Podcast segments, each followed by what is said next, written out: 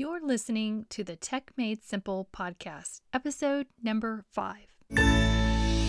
Welcome to Tech Made Simple, a podcast for people who want more from the technology they use. Here's your technology navigator, Michelle Guerra.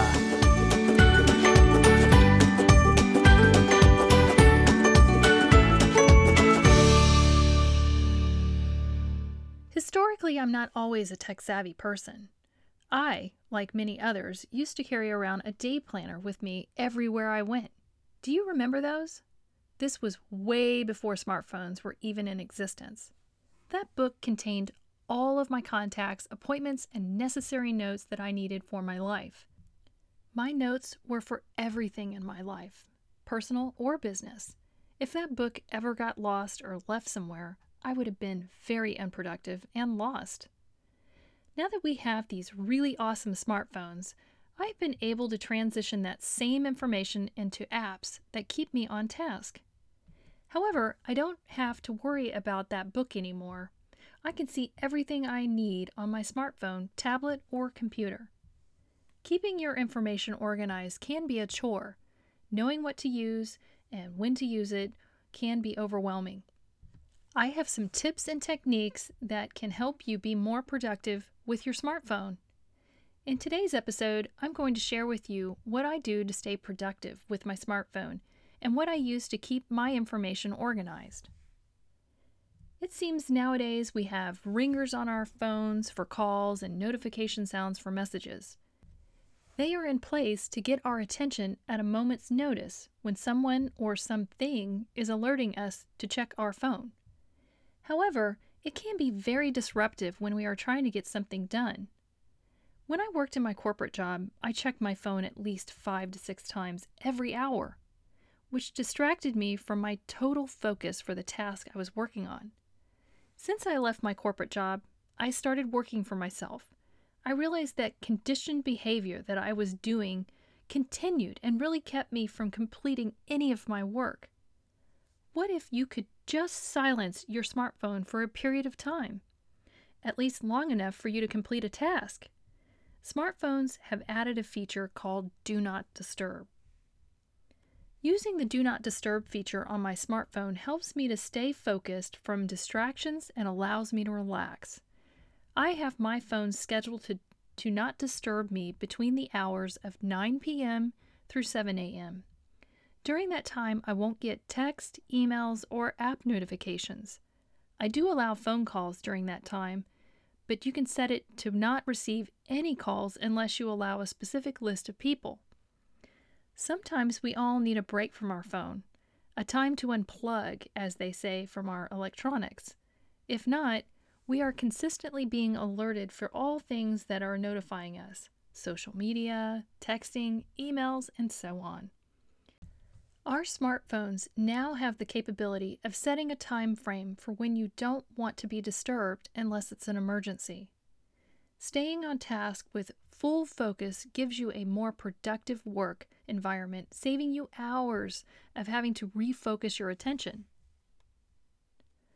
Almost every activity I do is added to my calendar.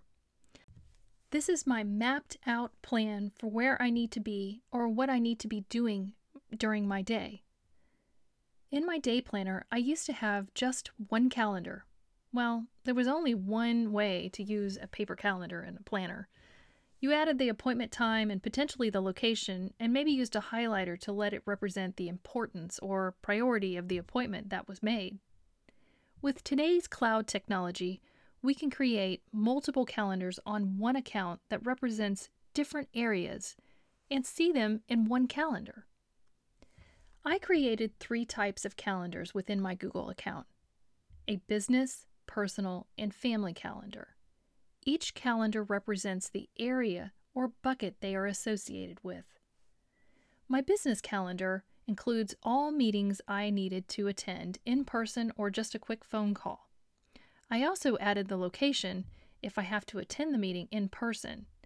Then I add that actual address within the location field this allows me to easily connect to my map app on my phone when I am driving to that destination.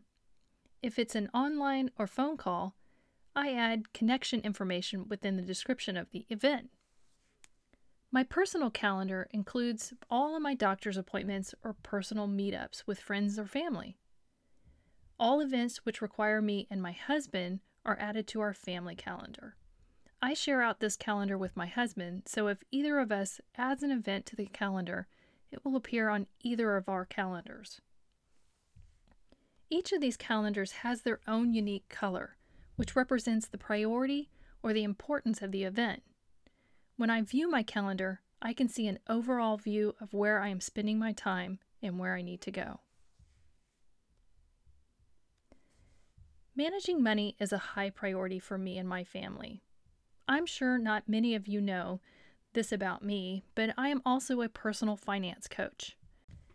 I used to handle my money frivolously for years and didn't have the savings to my name. What changed my behavior? is learning that if you want to be successful, you need to manage your money. In 2009, I put myself on a budget, paid off all my debt by the end of 2010, and began to save money from then on. Managing your money will take some time to set up, but once you do, it only takes minutes to do the management of it from then on.